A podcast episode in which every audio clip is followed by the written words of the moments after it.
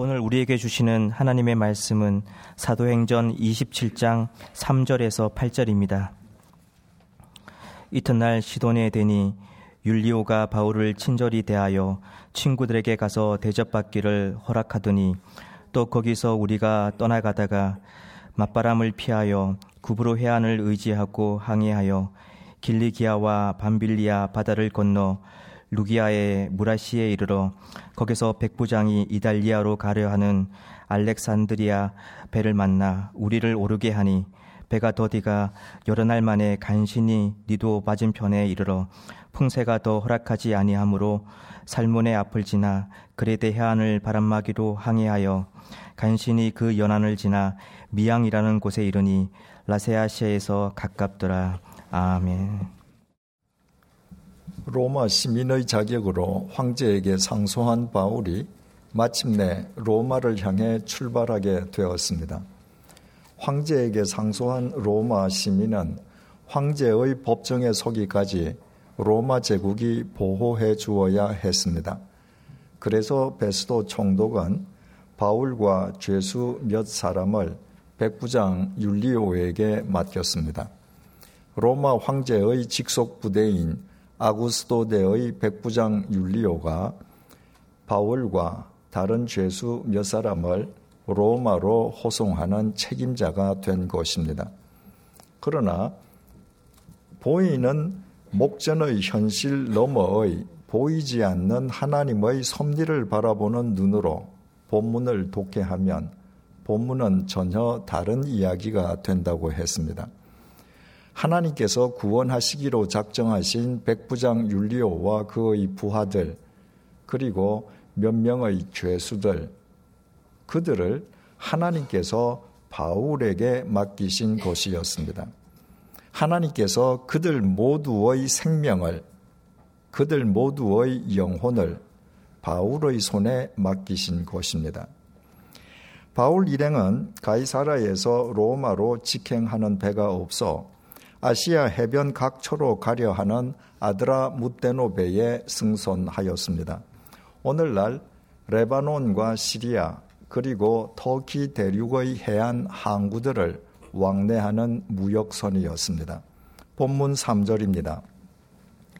이튿날 시돈에 대니 율리오가 바울을 친절히 대하여 친구들에게 가서 대접받기를 허락하더니 가이샤라를 출발한 아드람 무테노 배는 가이샤라에서 북쪽으로 107km 떨어져 있는 시돈에 기항했습니다. 시돈은 오늘날 레바논의 항구 도시 사이다입니다. 무역선 아드람 무테노가 시돈에 기항한 것은 그곳에서 화물을 하역하기 위함이었습니다. 당시 무역선이 한 항구에서 화물을 부리고 싣는 데엔 통상 며칠씩 소요되었습니다. 백부장 율리오는 화물 하역이 끝나기까지 바울을 배 위에 그대로 내버려 두려 하지 않았습니다. 그는 바울을 친절히 대하여 친구들에게 가서 대접받기를 허락해 주었습니다. 바울이 시도의 그리스도인들로부터 대접을 받을 수 있게끔 호의를 베풀어 준 것입니다. 우리말 대접이라고 번역된 헬라어 명사 에피멜레이아는 음식 대접을 넘어 돌봄을 뜻합니다. 2년 동안이나 옥고를 치렀던 바울이 시도의 그리스도인들로부터 돌봄을 받을 수 있도록 백부장 율리오가 바울에게 호의를 베풀어 준 것입니다. 백부장 율리오가 그렇게 한 것은 바울이 단지 로마 시민이기 때문만은 아니었을 것입니다. 황제에게 상소한 바울의 호송을 책임진 백부장 율리오의 입장에서 보자면 바울은 애당초부터 성가신 존재일 수 있었습니다. 그런데도 백부장 율리오가 바울에게 그렇게 호의를 베푼 것은 가이샤라를 출발해서 시돈에 이르기까지 만 하루 동안 바울과 함께 항해하면서 그의 인품에 감화를 받았기 때문일 것입니다. 그동안 바울이 세 차례에 걸쳐 지중해 세계를 전도 여행하고 다녔지만 시돈을 방문했던 적은 단 한 번도 없었습니다. 그렇지만 시돈의 그리스도인들은 바울이 시돈에 잠시 기항했다는 소식을 접하고 일면식도 없는 그를 돌보아 주었습니다. 행복은 물질로 규정되지 않습니다.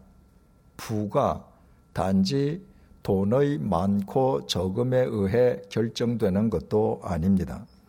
그런 행복과 부는 물질과 돈이 사라지는 순간에 산산조각 나버리고 맙니다. 바울은 세상의 물질과 부와는 거리가 먼 사람이었습니다. 바울에겐 지닌 것이라고는 아무것도 없었습니다.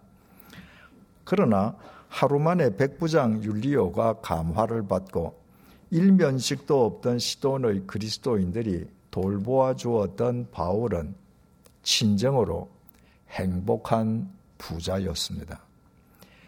바울 일행의 항해는 다음과 같이 계속되었습니다. 4절에서 6절의 증언입니다. 또 거기서 우리가 떠나가다가 맞바람을 피하여 구부로 해안을 의지하고 항해하여 길리기아와 밤빌리아 바다를 건너 루기아의 무라시에 이르러 거기서 백부장이 이달리아로 가려 하는 알렉산드리아 배를 만나 우리를 오르게 하니 하역 작업을 끝내고 다시 시돈을 출발한 무역선 아드라 무테노의 최종 목적지는 바울 일행이 이탈리아로 직행하는 배를 갈아타야 할 무라시였습니다. 무라는 오늘날 터키 대륙 서남 쪽에 위치하고 있는 항구입니다. 아드라무테노는 오늘날의 레바논과 시리아 그리고 터키 대륙 해안을 항해하는 무역선이라고 했습니다. 그러므로 시돈을 출발한 아드라무테노 배가 레바논과 시리아 항구를 거쳐서 터키 대륙 남쪽 해안을 따라서 길리기아와 밤빌리아의 항구를 거쳐서 서쪽에 있는 무라에 도착하는 것이 통상적인 항로였습니다. 그러나 터키 대륙을 향해서 북상하던 아드라 무테노 배는 갑자기 북쪽에서 부터 몰아쳐 내려오는 맞바람을, 맞바람을 거스를 수가 없어서 어쩔 수 없이 통상적인 항로에서 벗어나서 터키 대륙 남쪽 100km 지점에 위치해 있는 구브로 섬의 해안을 의지하고 항해해야만 했습니다. 구브로 섬을 바람막이로 삼아 그 섬의 해안을 따라서 터키 대륙 남쪽 길리기아와 밤빌리아 바다를 건너 무라로 올라가게 된 것입니다. 본문은 항해사의 항해 기록이 아닙니다. 누가가 기록한 사도행전은 하나님의 말씀입니다. 내용 가운데 무의미한 단어나 표현이 하나도 없다는 말입니다. 특히 사도행전은 성령행전으로 불립니다. 성령님께서 인간의 삶 속에서 어떻게 역사하셨는지를 구체적으로 보여주고 있기 때문입니다. 그러므로 보이는 현실 너머의 보이지 않는 하나님의 섭리를 바라보는 눈으로 본문을 독해하면 본문 속에서도 놀라운 하나님의 메시지를 접하게 됩니다. 시돈을 출발한 아드라무테노 배가 거센 맞바람과 마주치지 않았더라면 레바논과 시리아 그리고 터키 대륙 해안을 왕래하는 그 무역선이 구브로 섬으로 밀려나 그 섬의 해안을 따라 항해할 필요는 전혀 없었을 것입니다. 하지만 하나님께서는 거센 북풍을 이용하셔서 바울이 탄 아드라 무테노베의 항로를 구브로 섬 쪽으로 변경시키셨습니다. 동북 쪽에서부터 남서쪽으로 비스듬하게 뻗어 있는 구브로 섬의 해안의 길이는 약 200km에 달합니다. 마지막 생을 던져야 할 로마로 향하는 바울이 배 위에서 그 섬을 계속 바라보지 않을 수 없게 된 것입니다. 그것은 바울을 위한 하나님의 특별하신 섭리였습니다. 구부로는 사도 바울의 생애에서 절대적인 의미를 지닌 섬이었습니다. 주님의 명령을 쫓아 지중해 세계 1차 전도 여행에 나선 안디옥 교회의 바울과 바나바가 첫 번째 전도지로 찾아갔던 곳이 바로 그 구브로 섬이었습니다. 그리고 그 구브로 섬에서 우리가 알고 있는 것처럼 주님의 부르심을 받은 바울의 생애에서 가장 중요한 두 가지 사건이 일어났습니다. 첫 번째 사건은 그의 이름이 바뀐 것입니다. 본래 이름이 사울이었던 바울은 이스라엘 초대 왕인 사울 왕을 배출한 베냐민 지파 소속이었습니다. 바울의 아버지가 아들에게 사울처럼 크고 위대한 인물이 되라고 아들의 이름을 사울이라고 지어 주었던 것입니다. 청년 바울이 유태 사회에서 출세하기 위해서 누구보다 교회 짓밟기에 앞장섰던 것은 그의 이름이 사울이었던 것과 무관하지 않습니다. 그러나 첫 전도지인 구부로 섬에서 그의 이름이 바울로 바뀌었습니다. 바울은 작다는 의미로 멈추다 혹은 단념하다는 의미의 헬라어 동사 파우에서 파생했습니다. 주님의 부르심을 받은 이후에도 계속해서 사울이라고 불리던 바울은 첫 전도지인 구부로 섬을 지나면서 자신이 크고 대단하다는 생각과 마음을 아예 도려내어 버렸습니다. 예수님을 부정하면서 교회를 짓밟던 자신을 구원해 주신 것만도 감사한데 당신의 도구로 사용해 주기까지 하시는 하나님의 은혜 앞에서 그가 하나님의 은혜 없이는 살 수 없는 시극히 작고 작은 바울로 거듭난 것입니다.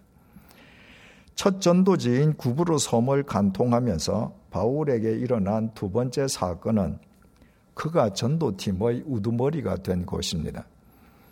전도 여행이 시작될 때에는 안티옥 교회 담임 목사였던 바나바가 전도팀 우두머리 역할을 했습니다. 그러나 목회와 전도는 달랐습니다. 주님께서 작정하신 전도팀의 우두머리는 바울이었습니다. 주님께서 당신의 휘페레테스와 마르티스로 부르신 바울을 공식적으로 역사의 무대 전면에 배치하신 것이었습니다. 그때부터 바울은 주님의 휘페레테스와 마르티스라는 자기 자신의 정체성에 충실했습니다. 바울이 구브로 섬 다음 행선지인 버가에서 풍토병에 걸리고서도 전도 여행을 포기하기는커녕 도리어 험산 줄령의 타우루스 산맥을 넘어서 비스디아 안티오까지 찾아가서 복음을 전했던 것도 어떤 상황 속에서든 주님의 시페레테스와 마르티스로서 자신의 소명에 충실하기 위함이었습니다. 그 이후 바울은 세 차례에 걸쳐 지중해 세계 전도 여행을 계속하면서도 하나님 앞에서 지극히 작고 작은 자신의 존재적 실체와 주님의 휘페르테스와 마르티스인 자신의 정체성을 한 번도 잊은 적이 없었습니다. 첫 번째 전도지인 구브로 섬에서 일어난 그 두 사건은 바울의 전 생애에 그렇듯 결정적인 영향을 미쳤습니다. 바울이 1차 전도 여행 첫 번째 전도지로 구브로 섬을 찾아간 이후 약 13년이 경과했을 때였습니다. 세 차례에 걸친 전도 여행을 매듭지은 바울은 마지막으로 예루살렘을 방문하기 위해서 터키 대륙 서남쪽 바다라에서 배를 타고 오늘날의 레바논 두로를 향해 항해하고 있었습니다. 이미 우리가 살펴보았던 사도행전 21장 3절은 바로 그때 구부로를 바라보고 이를 왼편에 두고 수리아로 항해하였다고 밝히고 있습니다. 우리말 바라보다라고 번역된 헬라어 동사 아나프 하이노는 나타나다는 의미라고 했습니다. 바울이 승선하고 있는 배 앞으로 구부로 섬이 불쑥 나타나더니 바울이 타고 있는 배 왼편으로 길이 200km에 해당하는 구부로 섬이 계속 보였던 것입니다. 당시의 선박은 정상적인 자연 조건 속에서 하루에 100km를 항해할 수 있었습니다. 200km의 구부로 섬은 북동쪽에서부터 남서쪽으로 비스듬하게 자리를 잡고 있었으므로 바울은 하루에 100km, 100km씩 항해하는 그 배 위에서 최소한 하루 이상 계속 그 구부로 섬을 바라보게 되었을 것입니다. 바울이 타고 있는 배가 구부로 섬을 스쳐 지나가기 전에도 많은 섬들이 배 앞으로 나타났다가 옆으로 스쳐 지나갔지만 사도행전은 그 섬들의 이름을 일일이 밝히지 않았습니다. 하지만 사도행전을 기록한 누가가 유독 구부로 섬만은 이름을 거명하면서 배 위에서 그 섬이 계속 바라다 보였음을 강조한 이유가 무엇이겠습니까? 세 차례에 걸친 전도 여행을 매듭 지은 바울의 여정을 그리로 인도하신 분이 하나님이심을 밝히기 위함인 것입니다. 바울이 예루살렘으로 가면서 터키 대륙을 횡단하는 육로를 택했거나 선박을 이용하더라도 터키 대륙의 남쪽 해안을 따라가는 배를 이용했더라면 바울의 시야에 다시 구부로 섬이 들어올 일은 없었을 것입니다. 약 13년에 걸친 세 차례의 지중해 세계 전도 여행을 매듭 지은 바울 앞에 1차 전도 여행의 첫 번째 전도지였던 구부로 섬이 나타났습니다. 바울이 약 13년 만에 원점으로 되돌아온 것입니다. 세상의 허명과 허세를 줬던 사울이 주님의 은혜 없이는 살지 못하는 치극히 작고 작은 바울로 거듭나고 주님의 휘페르테스와 마르티스로 역사의 무대 전면에 배치되기 시작했던 바로 그 원점이었습니다. 지난 13년 동안 세 차례에 걸친 지중해 세계 전도 여행을 통해 바울은 총 57개의 도시를 방문했고 그가 누비고 다닌 거리만도 무려 1만 3천 킬로미터가 넘었습니다. 그 바울을 통해서 수많은 도시의 수많은 사람들이 주님을 영접했고 수많은 곳에 수많은 교회가 세워졌습니다. 하지만 13년 만에 되돌아온 구부로 섬의 원점에서 되돌아볼 때 그 모든 것은 바울 자신의 업적이 아니었습니다. 자신은 여전히 주님의 은혜 없이는 살 수 없는 시극히 작고 작은 바울에 지나지 않았습니다. 그가 한 것이라곤 주님의 히페레테스와 마르티스로 주님의 이끄심에 순종한 것밖에 없었습니다. 그때 주님께서 그 모든 일을 친히 이루신 것이었습니다. 그래서 바울은 자신의 예루살렘 행위, 결박과 환난이 도살인 길인 줄 알면서도 그 길을 피하라는 측근들의 눈물의 만류를 뿌리치고 예루살렘 행을 강행했습니다. 주님의 이끄심에 순종하는 한 주님께서 지금까지 그렇게 하셨던 것처럼 예루살렘에서도 자신을 통해 당신의 섭리를 이루실 것을 바울이 믿었기 때문입니다. 이를테면 세 차례에 걸친 전도 여행을 매듭 지은 바울 앞에 13년 만에 다시 나타난 구부로 섬은 환난과 결박이 도사리고 있는 예루살렘을 향해 바울이 당당하게 나아갈 수 있게끔 바울의 용기를 북돋아주는 주님의 격려요. 바울의 등을 밀어주시는 주님의 터치였습니다.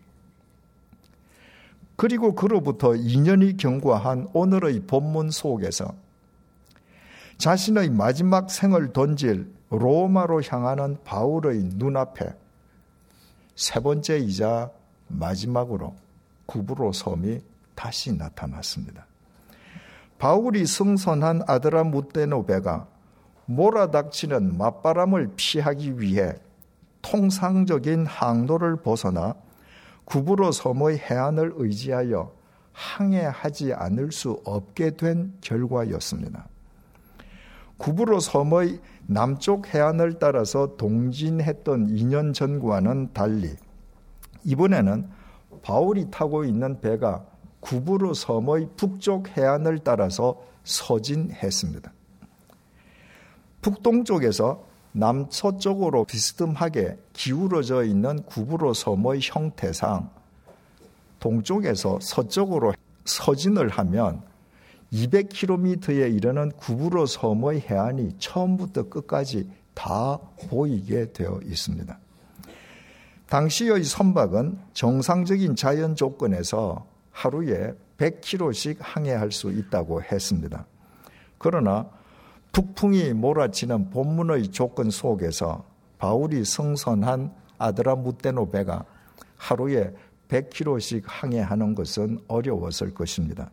그러므로 바울은 최소한 이틀 혹은 그 이상 계속하여 그 구부로 섬을 바라보게 되었을 것입니다.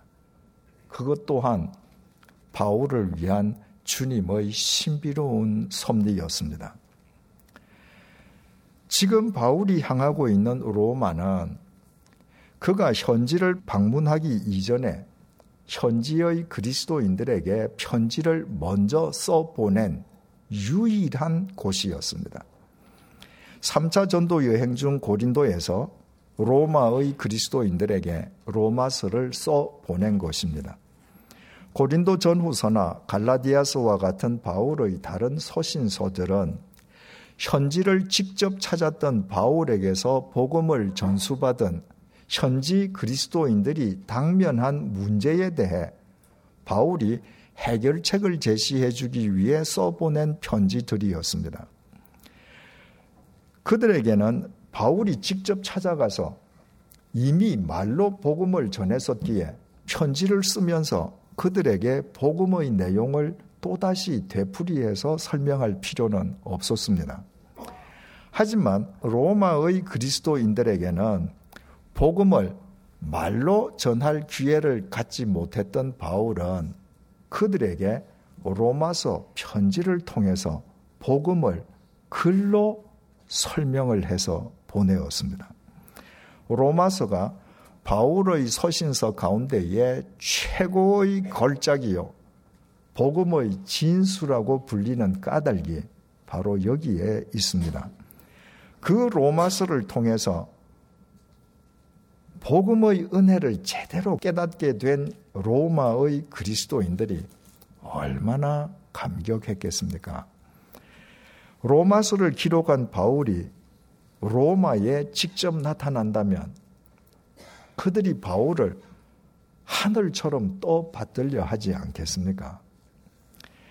게다가 지금 바울은 황제에게 상소한 로마 시민 신분으로 백부장 율리오와 그 휘하 부하들의 경호 속에서 로마로 향하고 있습니다. 세상에 어떤 사람이 이런 경호를 받을 수 있겠습니까? 아드라무테노베가 시돈에 기양했을 때에는 일면식도 없던 그곳 그리스도인들이 며칠 동안이나 바울을 극진하게 돌보아 주기도 했습니다. 바울의 의지나 의사와는 아무 상관없이 당시 지중해 세계에 퍼져 있던 그리스도인들 사이에서 바울은 말하자면 영웅인 셈이었습니다. 더욱이 바울은 이미 인생 말년에 접어든 노년이었습니다. 노년에 접어든 사람이 가장 경계해야 할 함정은 자기 교만입니다.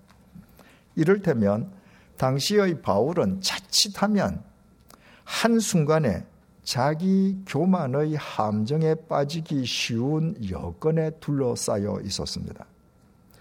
주님께서는 그 바울을 위해 그가 타고 있는 배가 그의 원점인 구부로 섬의 해안을 따라 항해하지 않을 수 없도록 섭리하셨습니다. 바울의 초심을 새롭게 다져주시기 위함이었습니다.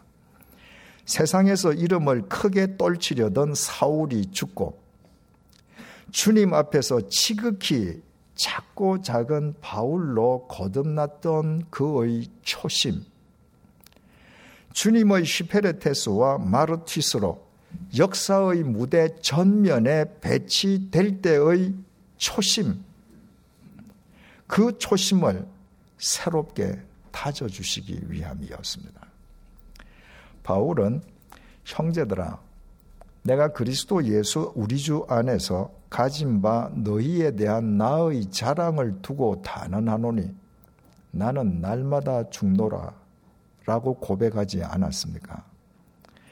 바울이 승선한 아드라 무테노베가 200km에 달하는 구브로 섬 북쪽 연안을 따라 서진하는 동안 바울은 최소한 이틀 혹은 그 이상 계속하여 구부로 섬을 바라보면서 자기 교만에 빠지려는 자기 자신을 철저하게 죽이고 자신을 위해 죽임당하시고 다시 사신 예수님의 히페레테스와 마르티스의 초심을 새롭게 다졌습니다. 그 결과 그는 로마에서 자신을 위해 죽임당하신 예수님을 위해 참수형마저 기꺼이 감수하였고 3일 만에 다시 살아나신 예수님 안에서 바울 역시 시간과 공간을 초월하여 영원한 사도로 다시 살아났습니다. 우리 각자에게도 우리의 초심을 다지는 우리 심령의 원점 구부로 섬이 있습니까? 우리는 주님을 영접한 지 얼마나 되었습니까? 우리는 주님의 은혜 없이는 살 수 없는 지극히 작고 작은 바울입니까? 아니면 스스로 하나님보다 더 크게 여기는 사울입니까? 우리는 주님의 시페레테스와 마르티스로 주님의 이끄심을 쫓고 있습니까? 아니면 내 자신의 생명을 스스로 갉아먹는 허망한 욕망을 쫓고 있습니까? 우리는 주위 사람들을 세우고 살리는 생명의 디딤돌입니까? 아니면 실족시키는 걸림돌입니까? 우리를 살리시기 위한 예수님의 죽임 당하심을 기리는 고난주의를 맞아 우리 함께 새신자반에서 배웠던 내용을 곱씹어 보십시다. 왜 예수님의 머리가 날카로운 가시관에 찢겨 피를 흘리셔야 했습니까? 내가 머리로 지은 죄값을 대신 치러주시기 위함이 아니었습니까? 왜 예수님의 두 손이 십자가에 못 박혀 피를 흘리셔야 하셨습니까? 내가 손으로 지은 죄값을 대신 치러주시기 위함이 아니었습니까? 왜 예수님의 두 발이 십자가에 못 박혀 피를 흘리셨습니까? 내가 가서는 안 될 곳을 돌아다니면서 나의 두 발이 지은 죄값을 대신 치러주시기 위함이 아닙니까? 왜 예수님의 옆구리가 창에 찔려 마지막 피 한 방울까지 다 쏟으셨습니까?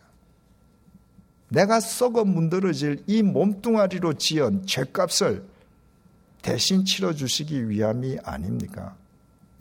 왜 예수님께서는 그렇게 머리부터 발끝까지 피투성이가 되어 죽으셔야만 했습니까? 당신의 생명의 보혈로 나의 죄를 말같게 씻겨주시고 나를 온전히 살려주시기 위함이 아닙니까? 그 복음을 믿었기에 우리가 예수님을 우리 생명의 구주로 영접하지 않았습니까? 그 주님의 은혜 없이는 살 수 없음을 깨달았기에 우리가 주님의 은혜로만 살아가는 작고 작은 바울이 되지 않았습니까? 주님의 그 은혜를 힘입어 주님의 휘페르테스와 마르티스로 살아가겠다고 결단하지 않았습니까? 바로 그것이 우리의 초심 아니었습니까? 그렇다면 이제 우리 각자의 심령의 원점 구부로 섬으로 되돌아가십시다. 우리 각자의 구부로 섬 앞에서 우리 자신을 되돌아보면서 스스로 하나님보다 더 큰 사울로 살고 있는 우리 자신을 못 받고 주님의 히페르테스와 마르티스가 아니라 욕망의 노예로 살고 있는 우리 자신을 못 받고 자기 교만의 함정에 빠져 살고 있는 우리 자신을 못 박으면서 우리의 초심을 새롭게 다지십시다. 한 번이 아니라 날마다 우리 심령의 구부로 섬 앞에서 우리의 초심을 매일 다지고 또 다지십시다. 초심을 잃지 않은 우리가 걷는 길은 아무리 폭풍이 몰아친다 할지라도 곧 부활을 향한 대로가 될 것입니다. 기도하시겠습니다.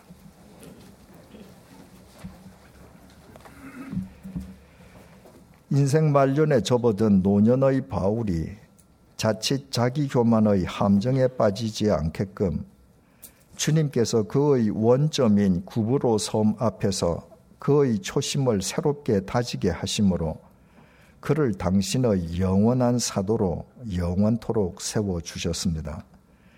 그리고 오늘 고난주의를 맞은 우리 역시 우리 심령 속의 구부로 섬과 마주 서게 해주셔서 감사합니다.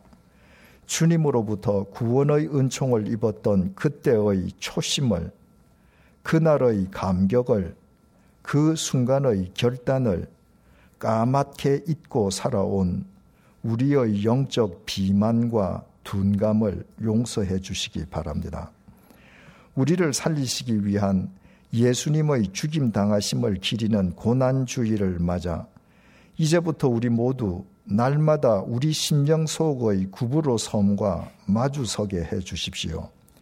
스스로 하나님보다 더 큰 사울로 살고 있는 우리 자신을 못 받고 허망한 욕망의 노예로 살고 있는 우리 자신을 못 받고 자기 교만에 빠져 있는 우리 자신을 못 박으면서 주님의 은혜로만 살아가는 작고 작은 바울의 초심을 주님의 이끄심만 따르는 주님의 슈페르테스와 마르티스의 초심을 날마다 새롭게 다지고 또 다지게 해 주십시오.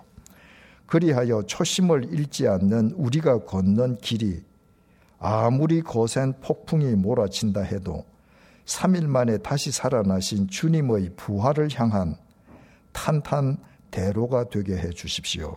예수님의 이름으로 기도드립니다. 아멘.